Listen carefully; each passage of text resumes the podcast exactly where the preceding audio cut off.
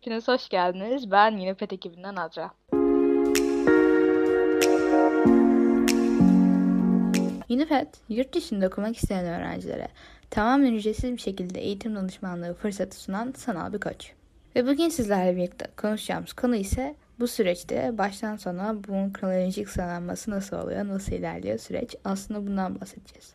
Aslında bugün sizlerle yapmak istediğim şey ise spesifik konular üzerinde birçok podcastımız olmasına rağmen hiç dıştan ve yüzeyden bir, bak bir bakış sergileyen podcastimizin bulunmadığını fark etmemin üzerine sizle bu konuyu aslında süreç nasıl ilerliyor olarak bahsetmem bahsetmek istedim daha doğrusu. Öncelikle şu şekilde başlıyor tabii ki kafanızda oluşturduğunuz belli sonuçlar sonucunda daha doğrusu ve hayatınızı yönlendirmek istediğiniz yönler doğrultusunda yurt dışında okumaya karar verdikten sonra ya da bir başkalarının etkisi altında bu kararı aldıktan sonra yapmanız gereken ilk şeylerden biri kesinlikle bu konuda bir araştırma yapmak en azından. Ee, hangi ülke ve hangi alanda ilerlemek istediğinizi çok iyi kavrayabilmeniz adına yani bizim gibi platformlara başvurarak çok güzel fikirler, bilgiler edinebilirsiniz. Ee, kafanıza yattığı şekilde e, bizim de daha önce bahsettiğimiz gibi ilk önce gideceğiniz ülkeyi belirlemeniz sizin için en sağlıklısı olacak. Daha da, daha sonrasında ise gideceğiniz üniversitelerin daha doğrusu gideceğiniz üniversite skalasının ne türde bir başarı istediğini ve bu başarıya sizin çıkıp çıkamayacağınız kafanızda belirlemeniz gerekiyor. Ve bunların hepsini kafanızda oturttuktan sonra tabii ki ailenizle de konuştuktan sonra bu durumu belli bir program izlemeniz gerekiyor. Çünkü e, bu işler gerçekten e, şansa da çok güzel gidebiliyor. Ancak her zaman şans yanınızda olmaya da biliyor. Dolayısıyla bazı zamanlarda programla ilerlemek herkes için çok daha iyi bir seçenek olacaktır düşün, diye düşünüyorum. Özellikle yurt dışı sürecinde e, bence en önemli adımlardan biri kesinlikle planlı bir süreç izlemek. Daha doğrusu her türlü e, akademik alanda gelişimi kaydetmek isteyen insanın yapması gerektiği şeylerden biri kesinlikle düzenli ve planlı bir şekilde hareket etmek olduğunu inanıyorum. Düzenli ve planlı hareket etmek dediğim gibi yurt dışı başvurularına çok çok çok önemli bir yer taşıyor. Çünkü e, başvurularınız tamamen sınav ve akademik başarıya göre değerlendirilmediği için hem öncesinden kendinizi hazırlamanız hem de sonrasında sınav notlarınızı hazırlamanız gereken bir süreç var önünüzde. Background'unuz yani geçmiş deneyimlerinizin de iyi olması gerektiğinden dolayı aslında kafanızda bunu oluşturabilmek için çok da zamanınız olmuyor. Yani dolayısıyla sizin buna en geç lise hayatınızın 10. ikinci sınıfında yani 10. sınıfta karar vermiş olmanız ve bu konuda adımlar atmaya başlamış olmanız gerekiyor. Peki asıl önemli olaylar nerede başlıyor? Çoğunlukla yani genel olarak 10. sınıfın yazı ve 11'e geçtiğimiz yıl çoğu yurt dışında okumak isteyen öğrencilerin en önemli geçirdiği yazlardan biri oluyor. Çünkü tam olarak karar verme süreci burada başlıyor. Kararınızı verdikten sonra ülkenizin veya gitmek istediğiniz üniversitenin istekleri doğrultusunda almanız gereken sınavlara tam olarak bu yazda çalışmaya başladınız. Gözlemleniyor genel olarak. Ee, IELTS, TOEFL yani İngilizce bir eğitim görecekseniz veya fark etmeksizin Fransızca, Almanca bu konularda yeterliysem örneğin Fransızca'da sanırım DELF kullanılıyor. Aa, ya da Almanca vesaire falan 11'e geçtiğiniz yazda eğer e, abitur yapacaksanız bunu vesaire falan belirlemeniz gereken yıllar tabii ki. E, aynı zamanda Amerika, İngiltere vesaire gibi başvurularda bulunmak da istiyorsanız e, IB'nin dışında IB'nin dışında IB'yi dışarıda tutaraktan AP'yi alabileceğiniz son yılınız olmuş oluyor. 11. sınıflar. Dolayısıyla 11'den 10'dan 11'e geçtiğiniz yaz çok önemli olduğu gibi aynı zamanda 11'den 12'ye geçtiğiniz yaz da sizin için en önemli yazlardan biri olacak. Veya asıl kelam 10. sınıftan 11'e geçtiğiniz zaman fark ediyorsunuz ki artık işlerin ciddileşmeye başladığı kış gelmeye başlamış ve kışa doğru e, sınavlara hazırlanmış bir şekilde daha doğrusu kışın sonrasındaki o e, 11 sınıfın ilkbaharı diyebiliriz. O dönemlerde sınavları almaya başlıyorsunuz tam olarak ve bu sınavları aldıktan sonra genelde en ideal zaman bu olduğu için bu şekilde örnekler verdim. CV'nizi geliştirmeye yönelik çalışmalarda bulunuyorsunuz. Tabii ki CV'nizi geliştirmeye yönelik çalışmalarda bulunmak özellikle bugünlerde çok da kolay şeyler değillerdi.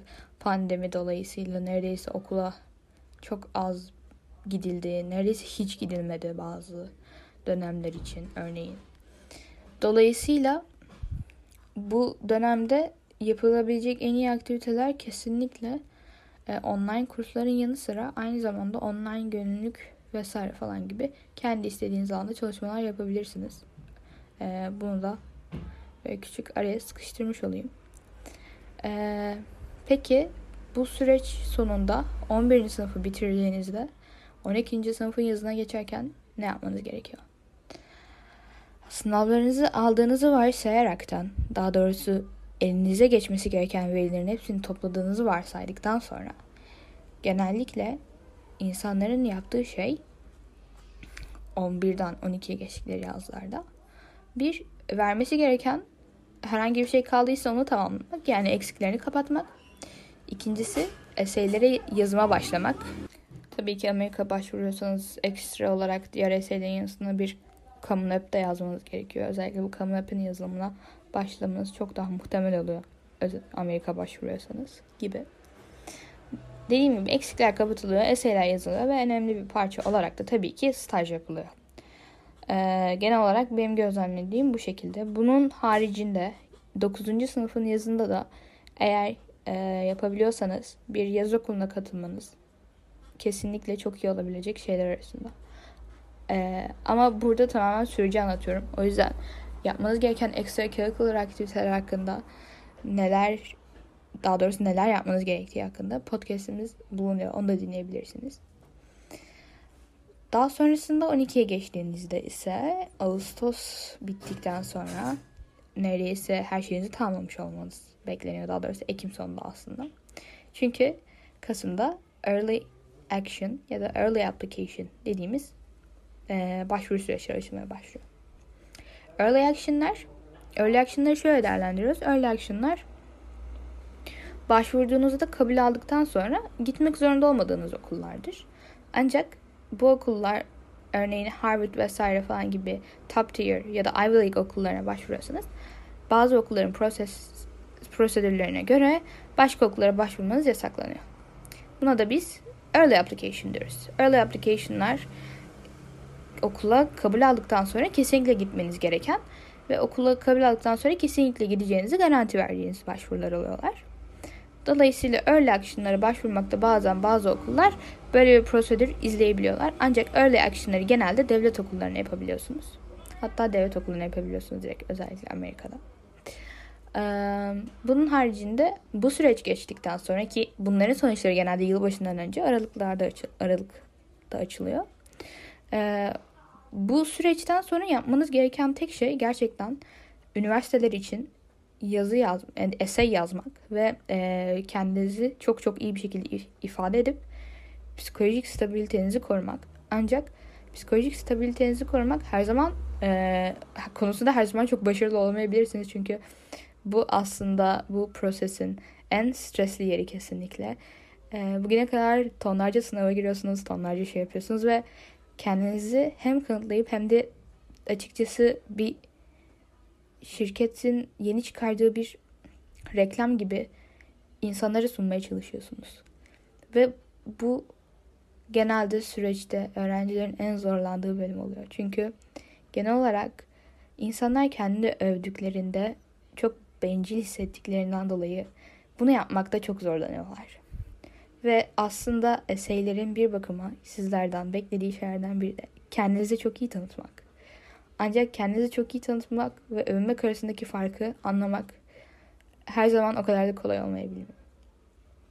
Dolayısıyla early decision ve early action'lar bittikten sonra da normal decision'lar başlıyorlar. Ve bunlar da ilkbahar vesaire falan gibi başvuru genellikle tabii ki Aralık'tan sonra ve kabulleri de ilkbahar e, yaza doğru gelmekte. Ee, zaten şöyle söyleyeyim. Early Action'da şu üç seçenek vardır. Early Action Application'da. Bir, Rejected yani reddedildiğiniz.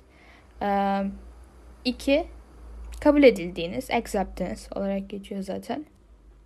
Üç de Deferred yani e, biz seni tekrar değerlendireceğiz normal application döneminde demek oluyor bu. Yani waitlist yemek gibi bir şey ama e, daha farklı hali çünkü sizi diğer öğrencilerle kıyaslayıp kendi okulunun ne kadar isteyeceğinin yapılması aslında tamamen. E, zaten normal application'da da tahmin edilebileceği üzere e, acceptance yani kabul almak, reject, reddedilmek ve aynı zamanda waitlist var. Waitlist de e, eğer sizin önünüzdeki birkaç insan okul tercih etmezse size okula kabul aldığınız, kabul alabileceğiniz bir sistem. Ancak tabii ki e, az önce bahsettiğim early action ve early application prosesinde defer diyerseniz ya da waitlist diyerseniz normal application bölümlerinde e, waitlist'ten kurtarmak için yapabileceğiniz e, essay yazımları, mailler vesaire falan gibi bir proses de başlıyor sizler için. Özellikle defer yedikten sonra üniversitelerle sıkça iletişimde kalmanız tavsiye ediliyor. Ee, genel olarak bu şekilde işliyor ve daha sonrasında istediğiniz sonuçlara ulaşıyorsunuz ya da ulaşamıyorsunuz. Çünkü ulaşamamak da bir seçenek. %50 %50 şansınız var gibi bir şey düşünebilirsiniz aslında. Ya diyeceksiniz ya gideceksiniz ya da gitmeyeceksiniz oraya. Dolayısıyla işin sonunda anlıyorsunuz ki aslında çok büyük bir macera. İçin, işin içerisindeyken bile aslında tadabileceğiniz tarzda bir şey. Ve çok büyük bir deneyim. Kesinlikle sizi çok genç yaşlarda hayata en güzel hazırlayabilecek bir deneyim olduğunu farkına vardıktan sonra artık iş hayatına atılma konusunda kesinlikle her türlü deneyim yaşadığınızdan dolayı her türlü şeyle her türlü stres ve baskıyla karşılaştığınızdan dolayı hem içsel hem de dış faktörler olarak kendinizi tam anlamıyla öğrencilikten mezun etmiş bile mezun olmuş sayabiliyorsunuz üniversitenizi bitirdikten sonra. Çünkü artık hayatta aslında küçük noktalarda bile nasıl davranmanız gerektiğini çok küçük ince ayrıntılarla bu süreç size gösteriyor. Özellikle sürecin sonunda. Henüz sürecin sonuna gelmemiş olsanız bile bunu fark ettiğiniz noktalar elbette oluyor. Özellikle sürecin sonuna yaklaşmaya başladığınızı anladığınızda. Evet.